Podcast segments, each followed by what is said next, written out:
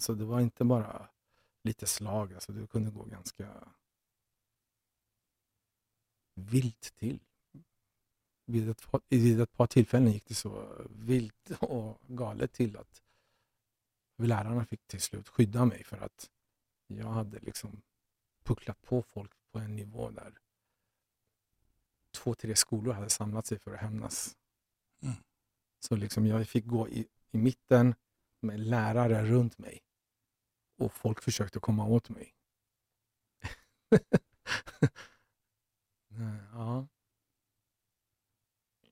Och jag, back, ja, jag backade inte. Det var, fanns en, jag var rädd men, Mm. men jag kunde inte, jag fick inte backa. Jag, var, jag kände mig så förtryckt redan hemma. Mm.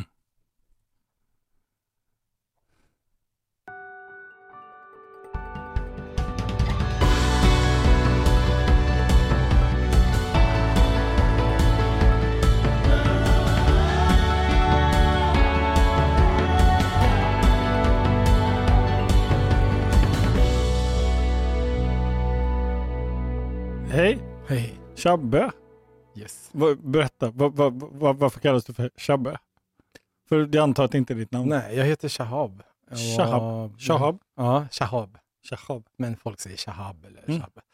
Men jag tror första personen som kallade mig för Shabbe var nog en av mina fastrar i Iran. Mm. Och sen dess har den bara, bara följt med mig. Härligt. Så det blev lite enklare i Sverige att säga Shabbe istället för Mm. 20 olika versioner. Men, men du, du är född i Iran?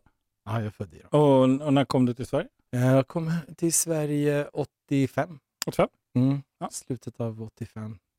November. Mm. Eh, för att vara exakt. Kallt.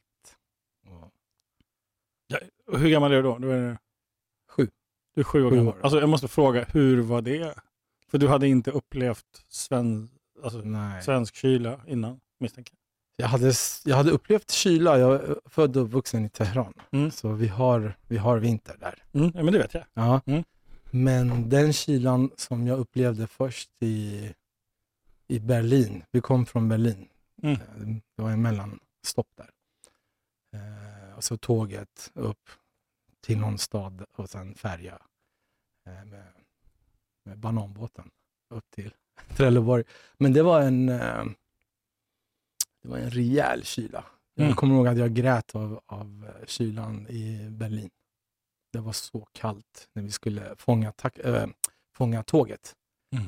Eh, och jag grät och jag grät och vi visste inte exakt vad det här tåget Vil- Vilka var. är med? Det är jag, eh, mina föräldrar och mina två syskon. Mm, Så ni, ni tre syskon? Ja, Cool. Och du jag Minst? äldst, äldst? Mm. sju år. Så det är en femåring, en sex och en sjuåring? eller? Ja, en femåring och en eh, strax under ett år var hon. Mm. Nio månader, nio, någonting sånt. Så dina föräldrar bestämde sig för att lämna Iran? Ja, de bestämde sig för att lämna Iran när jag fyllde sju. Eh, kriget i, i, mellan Iran och Irak pågick för fullt. Saddam hade ett par år tidigare börjat nå med sina stridsplan och bombplan i Teheran. Så det var mycket bombningar vi fick vara med om. Kommer du ihåg det? Ja, ja, absolut. Jag kommer ihåg flygplanen, jag kommer ihåg bombningarna, eh, larmen. Och... Vad, vad gjorde ni då när du larmades? Nej, men då, då fick man ju fly ner till I skyddsrum, liksom? skyddsrum källarvåning, vad, det, det som fanns tillgängligt. Mm. Ibland, jag, tror, jag kommer ihåg att vi var, vi var på väg hem till någon släkting i Teheran en, en kväll när larmen kom i stan. Och sen så började man höra flygplanen komma och vi fick liksom bara, jag tror vi var, vi hade precis stannat vid någon bussterminal för att byta buss. Um, så vi, fick, vi gick och gömde oss någonstans. Och sen så började bom, bomberna falla, jag vet inte, några hundra meter bort.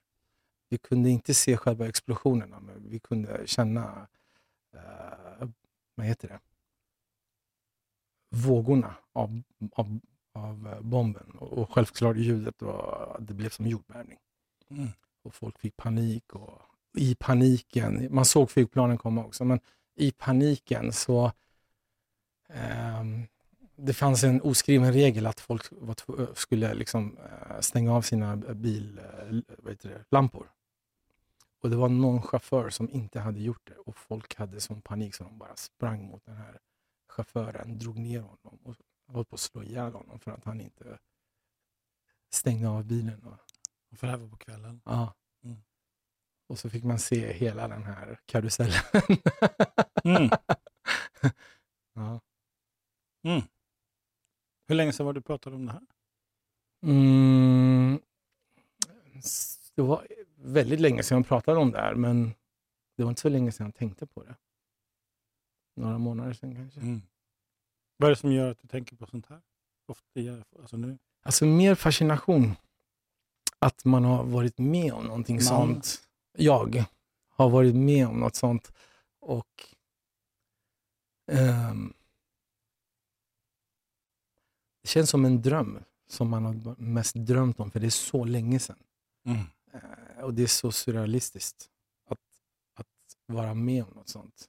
Mm. För när jag var liten, då, jag kan inte påstå att jag var jätterädd. Jag såg ju en massa rädda människor runt omkring mig. Jag kommer inte ihåg att jag var rädd. Jag kommer inte ihåg att jag, jag var glad heller, men, men det var mer en ganska fascinerande situation att eh, se människor i panik. Den här dundrande ljuden av flygplan och bomber. Um, um, det var mycket fascination, förmodligen rädsla också. Men jag vet inte om jag inte ville känna det eller inte ville känna att jag var rädd. Inte ville känna. Tror du att du kunde?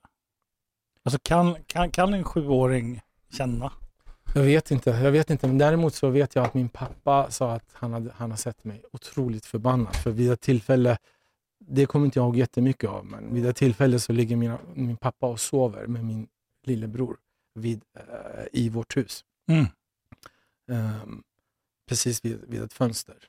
Jag tror jag, jag var nog där och sov också. Vi sov efter liksom, eftermiddags eh, tupplur eller något sånt. Och sen så blir det bombningar. Ju, alltså, vågen av en bomb slår mot fönstret så att eh, hela sängen kastas bort mot andra sidan av väggen. Mm. Ehm, och det är liksom glasskärvor på, på oss allihopa. Och min pappa ställer sig upp chockad och det han säger att han, han, han ser mig stå och skrika att jag vill bli pilot och åka, flyga och, Mm. och bomba Saddam. Och jag är så förbannad och så skriker. Någonting Mm. sånt har Mm. jag fått höra. Att, som kanske är mest förbannad, men jag kommer inte ens ihåg det, att jag var Mm. förbannad. Men jag kommer ihåg efteråt när jag väl flyttade till Sverige, de första månaderna, då hade jag liksom, då satt jag och bad innan jag sov, kommer jag ihåg. Och att Mm. jag ville bli pilot och åka ner och bomba Saddam och Khomeini och hela Mm. faderullan. Alla som hade varit dumma. Mm. Mm. Så det sitter en sjuårig liten kille i Trelleborg Mm. och drömmer om att bli pilot. Mm. Hur gick det med det? Var är du idag någonstans? Ehm, inte alls där. Ja, in, det var liksom, jag tror bara mest en, en pojk, pojkdröm. Ehm, när jag blev lite äldre så tappade jag intresset överhuvudtaget för, för att bli pilot helt Mm. enkelt. Mm. Jag, jag insåg att jag var mycket, mycket mer nörd, nördig unge som tycker om naturen, älskade att vara i naturen. Mm. Mm. Nörda mig där liksom. Mm. Min mamma sa att hon var lite orolig för mig ett tag. Alla andra ungarna lekte med varandra och med liksom det ungar brukar leka med. Och jag låg och samlade på kryp och Mm. Mm. fiska krabbor. Och, Mm. Ja. Mm. Mm. Var det svar på frågan? Ja, jag, jag, jag, tänker, jag tänker man, man mm, vi gör ju vad vi behöver. Mm. Ehm, en del lägger sig på marken och fångar kryp. Liksom. Mm. Andra slår ner kryp. alltså, det finns, det, Ja, ja. det, det finns så många olika Ja. sätt att hantera det man har varit med på. Hur skulle du... Ja, alltså om, om det är åt det hållet. Jag slog inte ner kryp eller jag, jag var inte så... Jag hade inte den typen av aggression mot, mot djur. Men Nej. Men till slut så blev det mycket aggression. Det var, jag hamnade väldigt mycket i, i bråk från Mm. att jag var ganska ung. Så när började det? Hur gammal är du Jag tror det började någon gång runt 7-8 Mm. år. Mm. Och hamnade i bråk med? Andra, andra barn. Okej. Andra barn. Eh, Jag kommer ihåg att jag började få ont i magen när jag var 10 och sen gick vi och gjorde en undersökning och då sa läkaren, han var väldigt förvånad, att jag hade som tioåring utvecklat magkatarr. Mm. Så det var liksom oro inför att gå till skolan. Ja. Bli utsatt för mobbning och jag backade ju inte från, från det. Så hade jag en ganska busig lillebror bror som jag var tvungen att skydda. Så det bara, Mm. det bara eskalerade. Mm. Om, du, om du skulle, för jag blev nyfiken på den, Mm. för, för det är ju inte alls den killen jag känner jag Mm. framför mig idag. Du har gjort en resa, förstår jag. Uh, på tal om att vara pilot. Ehm, så man kan flyga på olika sätt, höll jag säga. man kan resa på olika sätt i livet. Eh, så om du skulle om du skulle dela upp liksom din liksom från det, jag tänker långt innan ni flyttar från Iran Mm.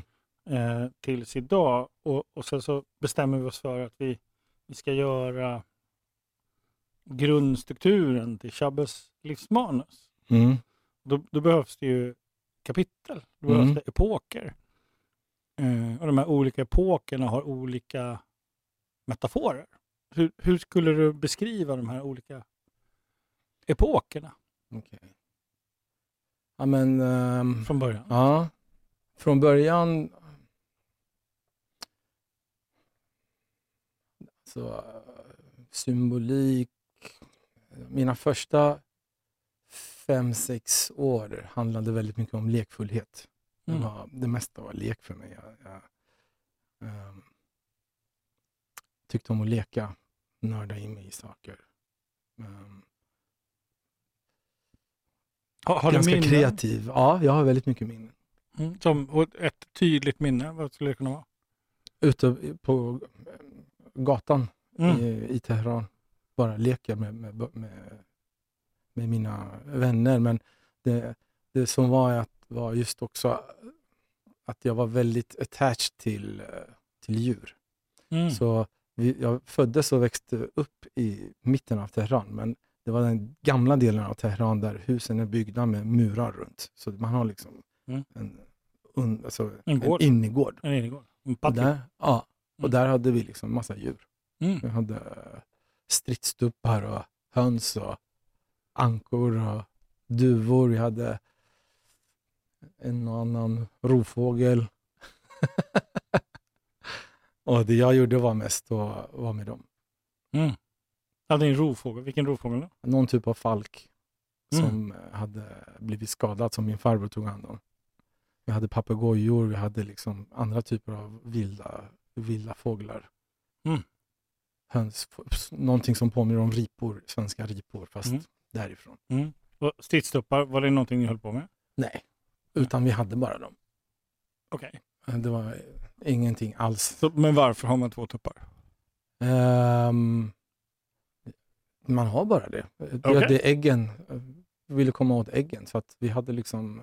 Vi Ja, det var hön, ni hade höns och vi tuppar? hade höns, ja. vi Okej. hade ett visst antal höns och så hade vi två tuppar. Ja, jag fattar. Ja, jag Ja. fattar. Ja, För jag, jag fick för mig att du Ja. bara hade två stridstuppar. Ah, nej, nej. För det hade varit, varit så här. Mm. Ja, nej, nej, nej. Mm. nej. Okej, så det, det är lekfullhet Ja, och nä, nä, nära till djur. väldigt nära till djur. Ja. Det var liksom- Favoritdjuret? Det var nog hönsen och en, en av tupparna. För den andra attackerade mig och den eh, ena attackerade mig, helvit, jättevacker tupp. Och den andra var en riktig stridstupp. Hade ingen som helst, eh, vad heter det? Eh, Krage? fjäderkrage. Okej. Helt, alltså såg ut som en dinosaurie. Men mig skyddade, skyddade han gentemot den här andra. Mm. Praktfull jävel. Mm. Och om jag kommer ihåg min farfar behövde av någon anledning eh, ta bort han. Och det var liksom, jag tror det var min första tragedi i livet. Mm. En praktfull jävel. ja, Mm. Cool. Ja, Så, så det är liksom 0 till 5, det Mm. första epoken. Det är lekfullhet, nära till djur. Precis, och sen så flyttade vi från det här området. Ehm, Vi, vi, hade, vi var inte fattiga, men vi hade det inte så här jätte, jättebra under den epoken. Mm. Vi var 15 personer som bodde i, under samma tak. Det var eh, ja, men kärnfamiljen, fem personer och sen fastrar och farbröder, farfar och farmor. Mm. Ehm, och sen så gick det lite bättre för oss. Ehm, fastrarna och farbröderna blev lite äldre.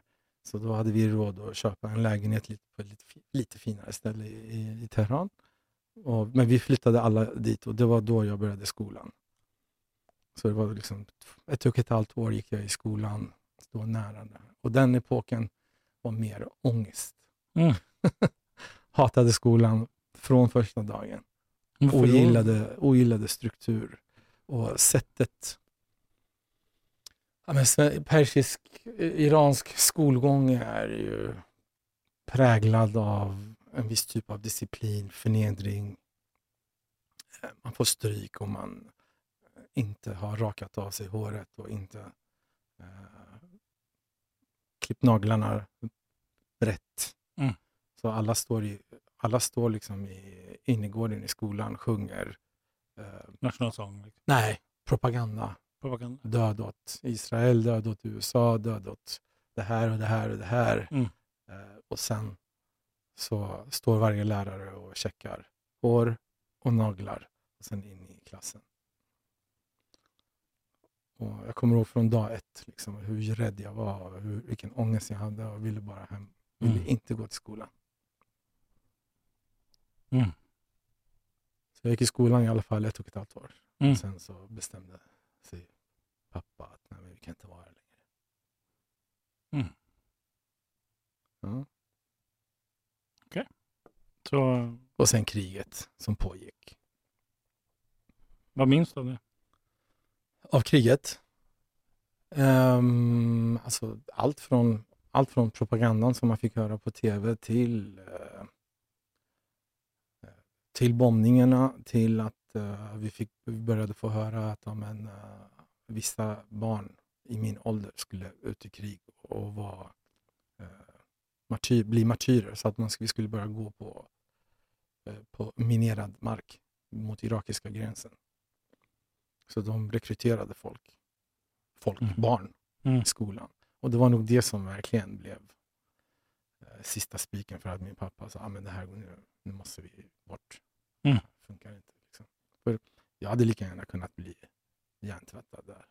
Jag, vet- ja, vad jag kommer ihåg så var jag alltid emot hela den här grejen. Jag kände på mig att det var inte, det var inte Mm. rätt. Men man vet ju aldrig vad de, vad de kan hitta på med Mm. hjärntvättning. Och. Så, men då, då, då, vi kom ju ut relativt sett mycket enklare än vad många iranier fick göra. Många blev ju smugglade till, Mm. till eh, Europa. Men vi fick, eh, vi fick visum till, eh, kommer inte ihåg om det var Tyskland eller något annat land. Så vi flög först till Tyskland och sen så mellanlandade vi där. Flög till Prag som var Tjeckoslovakien då. Och från Prag till Östberlin. Och sen tåg upp. Mm. Och så färja till Trelleborg. Gick på fyra dagar. Ganska. Och det var eh, lätt att ta sig ut från Östberlin. Från, Och ni kunde ta er ut från Östberlin också. jag har inget minne av att det inte skulle vara svårt. Det var, det var inga konstigheter. Mm. Det gick ju färja liksom. Mm. Jag tror vi hade alla papper på gång. På, Mm. så på plats liksom. Så, Ja.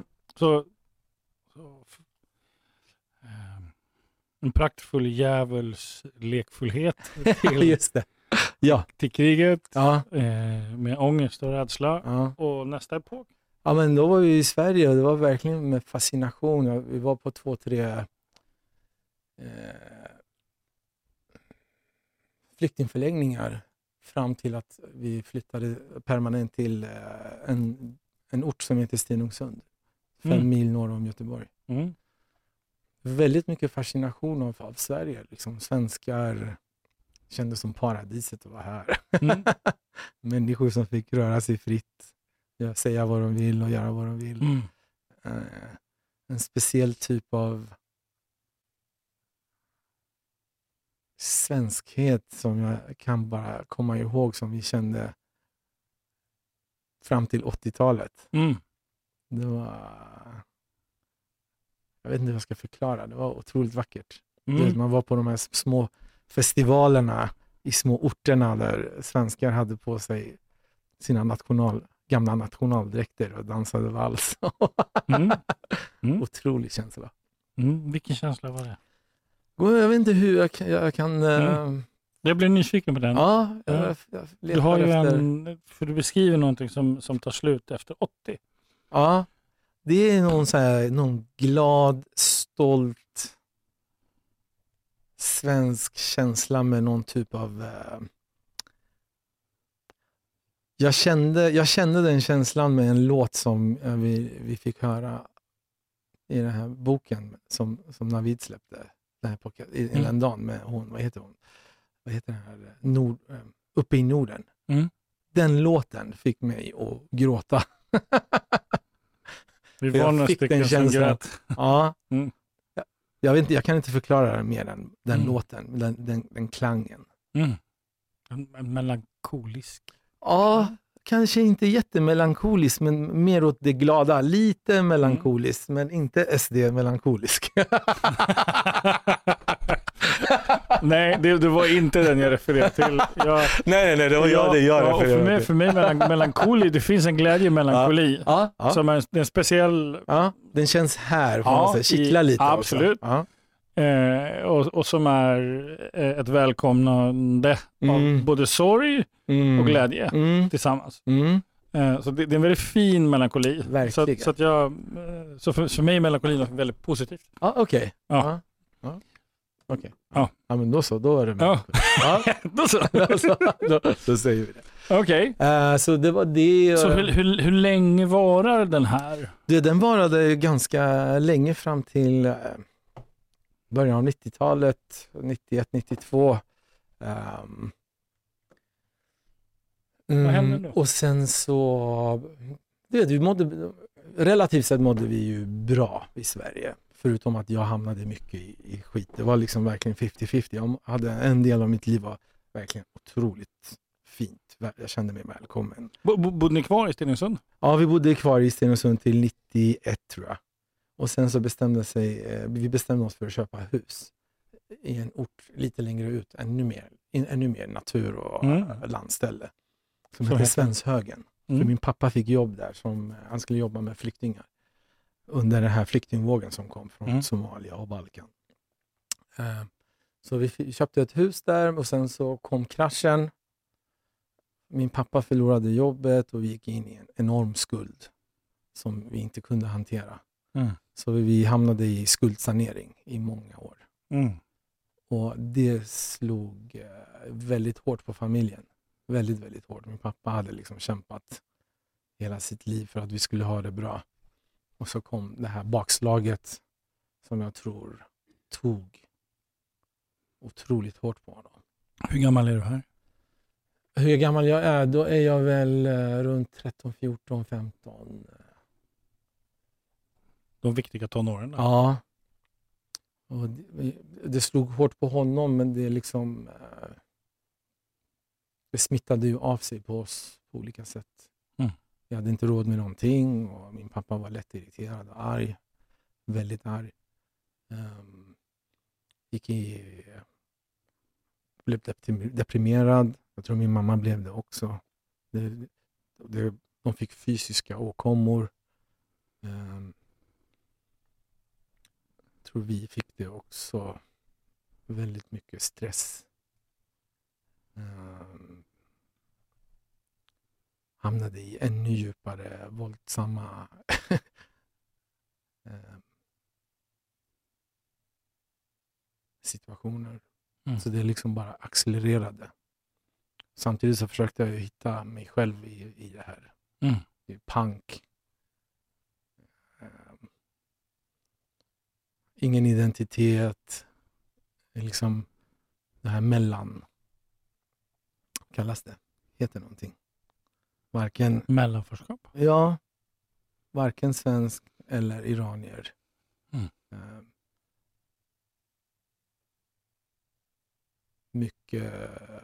jag, hade, det var in, jag hade ingen...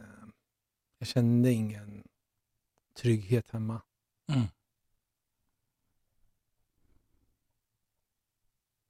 Så allting blev utagerande.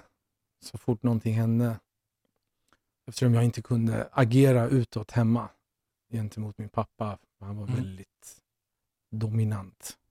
Och det fanns ju också en tabu att inte göra någonting. Mm. Så var jag tvungen att helt enkelt agera utåt Mm. i skolan. Om det hände något så ba- jag backade inte. Mm. Och det blev liksom en del av min identitet tror jag, helt Mm. enkelt. Och sen just under, det var också under den perioden när rasismen blommade ut. Och vi hade mycket skinnskallar där jag bodde.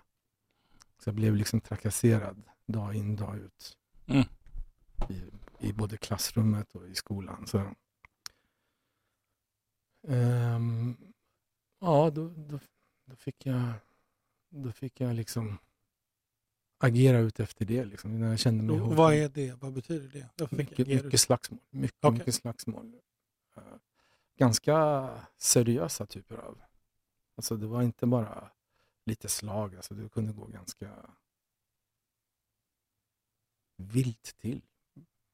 Vid ett, par- vid ett par tillfällen gick det så vilt och galet till att lärarna fick till slut skydda mig för att jag hade liksom pucklat på folk på en nivå där två, tre skolor hade samlat sig för att hämnas.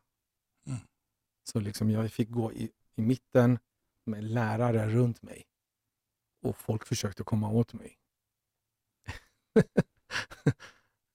Nej, ja.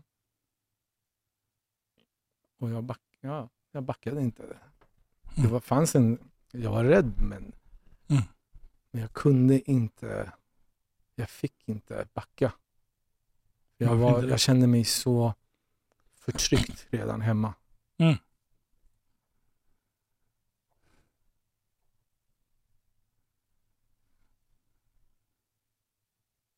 Så ni flyr förtrycket Mm.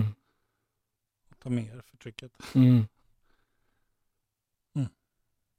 Hur skulle du eh, hur skulle du definiera de här åren i Svenshögen? Ångest. Ångest. Ångest. Ja, jag kunde inte sova, jag hade mardrömmar. Vi hade inte råd att värma huset så vi bodde fem personer i ett rum för att det skulle vara, för att vi skulle ha råd. För du sa stress. Ja, otrolig stress också. Mm. För att, ja men du vet, en våldsam pappa. Mm. Och sen sova i det här rummet som var helt beckmörkt ibland. Så jag kunde vakna i skräck. Mm. Hade Och du mardrömmar. kommer ihåg det? Ja, Mm. skrika och var jätterädd. Jag måste fråga, fick, fick, var det någon som såg dig under den här tiden? Som liksom gick fram till dig och sa Hej Shabbe. Ja, jag hade två farbröder som försökte mm. Mm. mildra omständigheterna. Som hade kommit eh, några år efter oss. Mm. Som var mer eller mindre mina äldre bröder. Mm. Jag växte upp med dem, men de var så pass mycket. Min pappa var äldst och, och de här var ganska unga.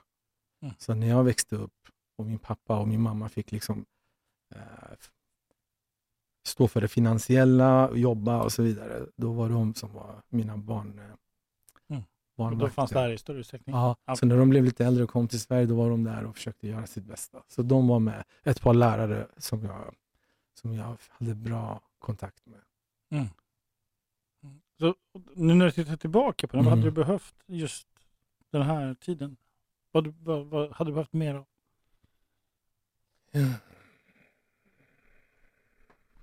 Ja, men mer stöd utanför skolan. I skolan så fanns det lite stöd, men liksom jag hade ingen att prata med. Men det var också mycket skam. Det fanns kanske människor jag kunde prata med på i fritids och så. Men det fanns mycket skam att inte outa min pappa, för jag visste vad han hade varit med om. Mm. Samtidigt som jag inte liksom kunde acceptera hans beteende så förstod jag ju varför någonstans. Han, han hade inte heller någon. Mm. Och det enorma trycket. Och... Mm. Hur är det att prata om det här? Det gör ont. Vad bra, höll jag på att säga. Om du förstår vad jag menar. Jag, jag menar inte att det är bra att det gör ont, Nej, men, men vad bra att få kontakt med det som har varit, tänker jag. Mm. Tack. Va- Jag, jag är nyfiken på vad hände sen?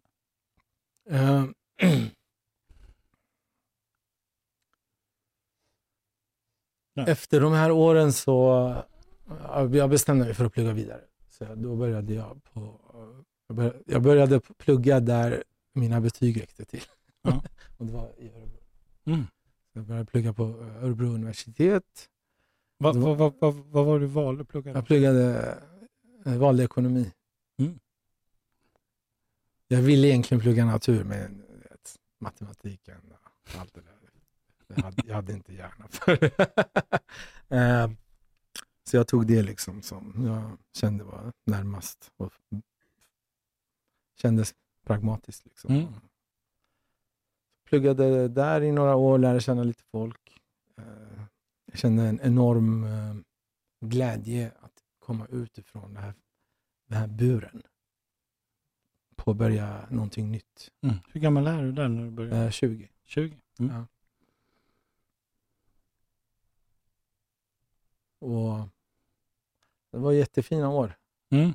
Jag lärde känna väldigt mycket fina människor som jag fortfarande eh, eh, som, är, som är fortfarande väldigt nära vänner till mig. Mm. Från dag ett. Mm. Ehm, och, och också lära mig att klara mig själv. Tidigare var det verkligen en, jag hade levt i en skyddad verkstad. Mer eller mindre. Det var liksom mamma och pappa som tog hand om det mesta. Så jag fick möjlighet att göra lite misstag, lära mig utav dem. Men eh, samtidigt så insåg jag att det var inte det jag ville göra. Mm. Alltså, um, jag, jag, jag pluggade och tog min examen men det var liksom ingenting som... Det var min biljett ut Mm. från, Stenungsund? från Stenungsund och familjen Mm. och förtrycket Mm. som jag kände då. Ja. Eh, Så det var... Det var en, Så, så det är egentligen den, praktfulla jävla lekfullheten. ja, Skolan, ångest, ja. kriget, Sverige, eh, glad, stolt, svensk. Mm, Stifta bekantskap med den här. mm, Med det fina svenska. Eh, Stenungsund. Eh, misslyckandet. mm, Tyckte jag mig höra. Alltså skuldsanering. Mm. Det blev inte som vi hade hoppats. Krisen. Ehm, prosit. Tack. Det är mycket pollen. Ehm, och sen en tid av ångest och stress. Och sen biljetten Mm. från Örebro. Ja, Ehm, klara dig själv. klara mig Mm. själv. Ja. Så, så vad är det som händer sen? För här blir jag nyfiken på vad som sker. Menar du under den här perioden? Nej, eller? efter Nej. Örebro. Alltså, det finns ju några grejer som händer som följer med mig i beteendet som Mm. gör att jag fortsätter den här våldsamma resan även Okej. om jag har akademin på ena sidan. Så det Som, vad är det? Alltså, fortsätter med mina bråkiga perioder. okej, så det, det fortsätter på Ganska vårdslöst. På vilket sätt? På en nivå där eh, jag blev hotad med, med vapen helt enkelt och lämna stan. Mm. Så långt gick det. Jag träffade en person där som jag initierade en eh, romantisk relation med och det var tabu. Mm. Berätta, Ja. bara så att jag förstår. Hon var kristen Okej. och jag ansågs vara muslim, vilket Okej. jag inte tror henne. Mm, okej.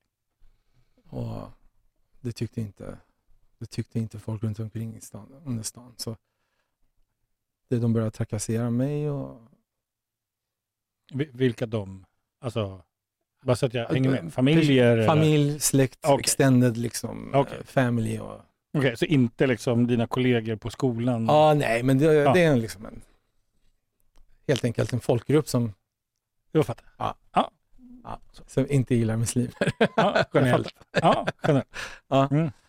Och ja, Så jag var tvungen att göra samma sak som jag har gjort sedan jag var sju år.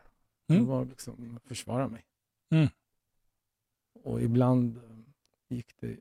Det, gick, det, blev, det var ganska tuffa år. Jag var tvungen att se mig omkring. Mm. Var hotad liksom till livet. Men jag backade inte. Så det var tre, fyra år av ganska... Tror jag, ska, jag fick nog några ordentliga trauman och eh, PTSD efteråt. Jag kommer ihåg varje gång jag var på krogen, långt efter att jag hade flyttat från Örebro, så kände jag att jag behövde, jag behövde titta vart, jag, vart det fanns utvägar. Och, Mm. Men, och det, här, det, det tänker du är från tiden i Örebro? Ja, absolut. Du är säker på det? Speciellt i krogmiljö så var det ju just specifikt det Mm. som, som jag kommer ihåg att jag... För, fan, för, för så jag tänker att du har inte jag- flera anledningar till Ja, ja, men just krogmiljö, kan vara trigger. specifikt, det triggade mig att titta och se till att Mm. det var där jag, jag kommer ihåg att hela min kropp gick i någon typ av Fattar. survival mode. Yes. Aggressivt survival mode. Så det följde med. Jag, jag, jag blev bara nyfiken. Ja. Det, alltså jag tänker att det kan vara triggern. Att Mm. krogmiljön i sig är triggern. Men Mm. att PTSD egentligen kommer från Ja, långt tidigare, absolut. tänker jag. absolut. Och, och sen, sen blir det för oss när vi växer upp, så blir det, det blir logiskt och begripligt för den vuxna Mm. hjärnan. Ah, här tvingas jag se mig omkring, det är Mm. krogmiljön. Mm.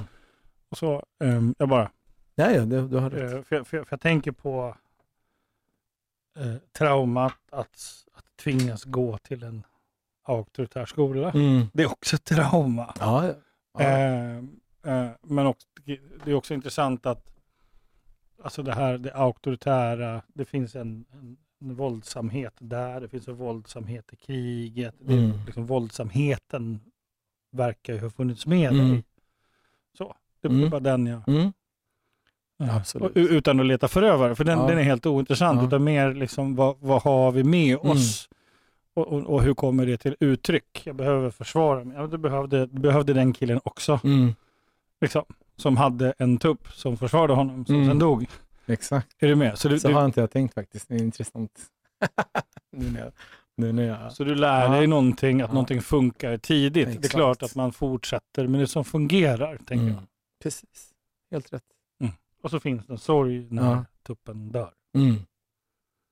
Som jag är nyfiken på vad som händer här. Mm. N- när är det här vänder? När... När jag går, vänder eh, mig ifrån våldet. Ja. Det är någon gång under... eh, ganska sent faktiskt. Det var inte många år sedan. Fyra, fem år sedan. Mm. Som jag börjar på något sätt bli väldigt medveten om mig själv. Jag hade faktiskt aldrig reflekterat över mitt liv förrän jag var 40-41. Mm. Vad, Ja. vad, är, vad är det som händer som gör att du börjar reflektera? Jag är med. Jag, jag, jag känner att eh, ett, par dag, ett par år innan så kände jag att jag tror förmodligen att jag har gått in i väggen Mm. och förmodligen några gånger om. Men det var väldigt, väldigt Jag- jag- påtagligt. Jag, jag ber om ursäkt för att jag skrattar, för att jag, jag, det han ser framför mig, det Ja. var, alltså en del människor behöver en vägg, Ja, andra behöver fyra. Ja. Liksom. ja, jag tror det var minst tre i alla fall. Minst tre. Ja. Tre väggar. Tre väggar. Som jag förstår nu när jag tänker tillbaka. Mm. Och, och det, det, det som händer är att jag får min första um, ångestattack Mm. vid 40-41. Så jag börjar få stickningar i vänster arm. Jag börjar hyperventilera. Jag känner inte igen den här känslan. Eh, och precis då hade jag lärt känna en kille eh, via mitt jobb. Vi, vi hade liksom en strictly business eh. Jag var hans coach, Mm. business coach. Mm. Men vi pratade väldigt mycket om spirituella saker och han Mm. bjöd in mig till en ceremoni. Mm. Jag tackade nej för jag var lite rädd, jag visste inte vad det innebar. Men någon dag efter den här attacken så får jag ett sms från honom där han bjuder in mig igen till den här ceremonin och jag var så desperat så jag tackade ja. Och sen under den här ceremonin så, eh, så säger så får vi ett eh, uppdrag att sätta oss med, med en annan person. Vi var runt 20-25 personer. Och så ska vi titta på varandra och så ska vi prata om vår intention i tio minuter var. Mm. Och eh, för det första så inser jag att shit, jag har aldrig reflekterat över mitt liv. Jag vet inte vad är det, vad är det för intention jag vill ha. Mm. Men det andra är att den här killen, det var en helt random kille som, som jag ska prata med. Och han, eh, han sitter och pratar, vi får inte ens, du vet, nod, vad heter det? Vi får inte Nicka. visa någon reaktion, ja, nicka eller någonting. Nej. Ehm, och han börjar prata om sin intention och hur ledsen han är för att hans, uh, kommer inte ihåg exakt vad det var, någon hade nå- någonting med svartsjuka att göra. Och han, han håller på och gråter när han berättar Mm. hur hans svartsjuka håller på att förstöra hans liv. Och jag sitter och tittar på honom i ögonen. Det är det enda vi får göra. Och samtidigt som jag tycker synd om honom och jag är ledsen så känner jag en annan känsla där jag vill knocka honom. För att där jag kommer ifrån, om du tittar en annan man i, ögonen Mm. längre än 10 sekunder, Mm. då handlar det om helt andra saker. Mm.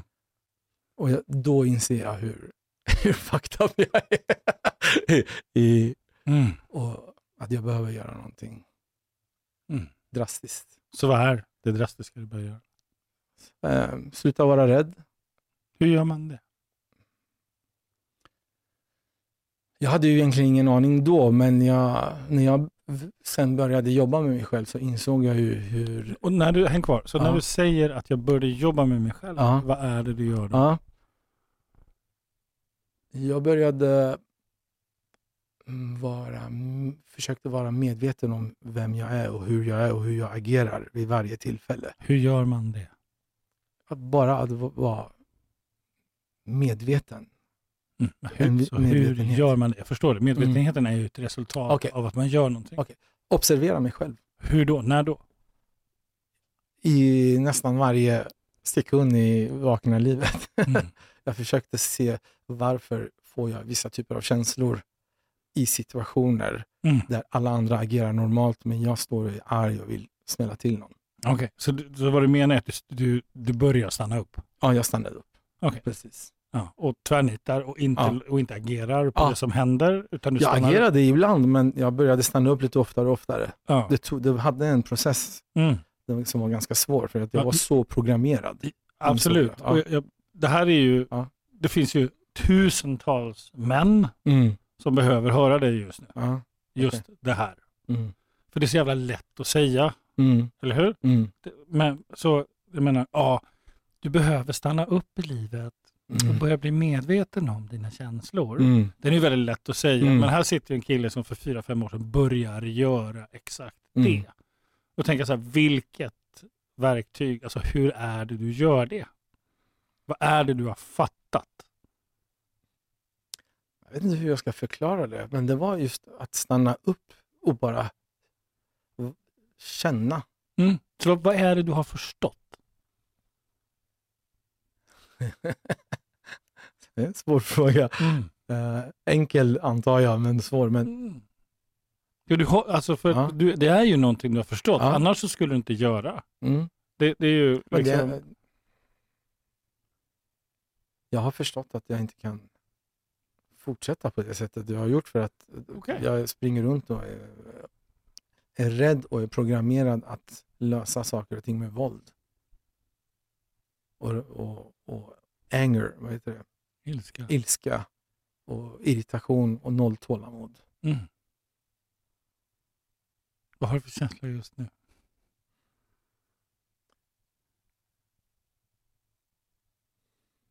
Avslappnad. Mm.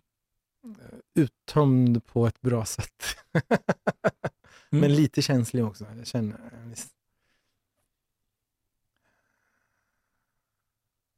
Jag vill inte kalla ja, men kanske melankoli. En, en välkomnad sorg. ja, Mm. Mm. Mm. Så du stannar upp mm, eh, och jobbar med din egen medvetenhet mm, och tar ansvar för vad du behöver. mm, är det jag hör att du gör. mm. Och vad är, har, har, du liksom, har du fått fatt i någon vision, någon dröm, något mål, någonting annat? Är det någonting annat du vill eller är det bara jag vill inte vara den här arga killen mer? Alltså bara att jag har i princip eliminerat den här arga personen. Den Mm. lätt irriterade personen. Jag behöver jobba lite mer med mitt tålamod. Men bara att kunna vara i det tillståndet och må bra, Mm. det är ett mål i sig, att ha ro i kroppen. Att bara börja där. För de senaste kanske två åren som jag bara känner så här, fan är det så här att ha ro och kärlek Mm. och bara sitta någonstans och inte behöva göra ett skit och oroa sig för någonting. Det är då jag insåg det och det var en enormt underbar känsla. För tidigare, du vet, som sagt, jag har aldrig reflekterat över mitt liv, men då och då under de här åren så har jag tänkt så här, ja men du, alla de här jäkla reklamen, Hollywoodfilmerna där någon sätter sig på en strand och njuter av att sola. Jag har inte kunnat göra det. Jag har suttit bara, varför kan inte jag Mm. njuta av jag- har en strand, Mm. Du vet, jag har en underbar liksom, utsikt, solen, havet, allt det där. Men jag har aldrig kunnat njuta av det. Jag har liksom varit i någon typ av någon typ av försvarsmekanism, konstant Mm. oro. De sista två åren kan jag verkligen känna att jag, jag är där.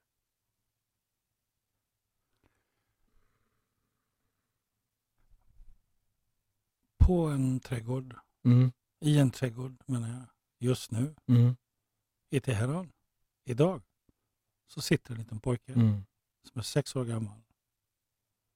Och han håller i sin döda tupp. Och du går fram till honom. Och håller om honom. Och så viskar du någonting i hans öra. Vad är det du vill viska till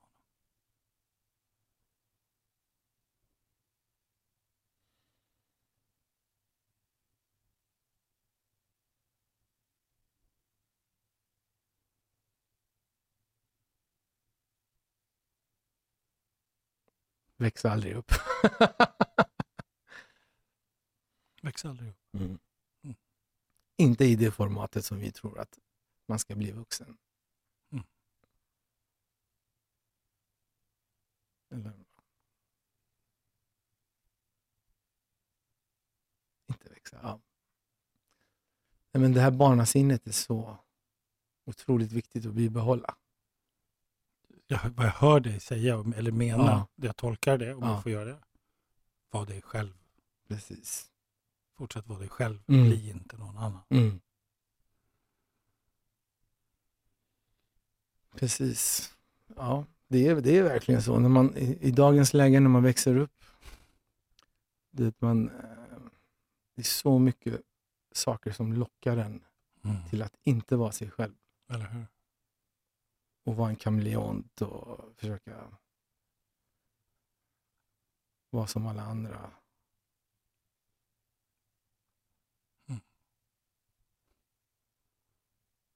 Du, vad tar du med dig av det här snacket?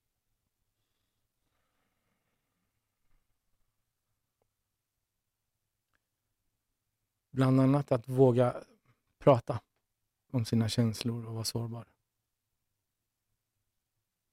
För det är också en del av att känna frihet. Mm. Det var min största rädsla att komma hit. Att få ut och kunna kommunicera saker och ting ut, utåt. Mm. Utan att känna vad, vad är det folk ska tycka om. Vad, vad, ska folk tycka? Mm. Men det är en otroligt skön känsla Mm. att vara sårbar. Mm.